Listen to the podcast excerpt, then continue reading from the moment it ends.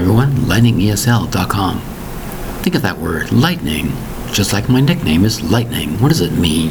Lightning, two syllables, L I G H T N I N G. Two syllables for a very, very important part of nature. What is lightning? You can call that electricity coming out of a thunderstorm. It's lightning. It's hundreds of thousands of volts of electricity. Very, very dangerous. It's also a spectacle to watch. It's amazing when dark clouds come over, you hear thunder, you might see lightning in the sky, a bolt of white light traveling across from the sky towards the earth.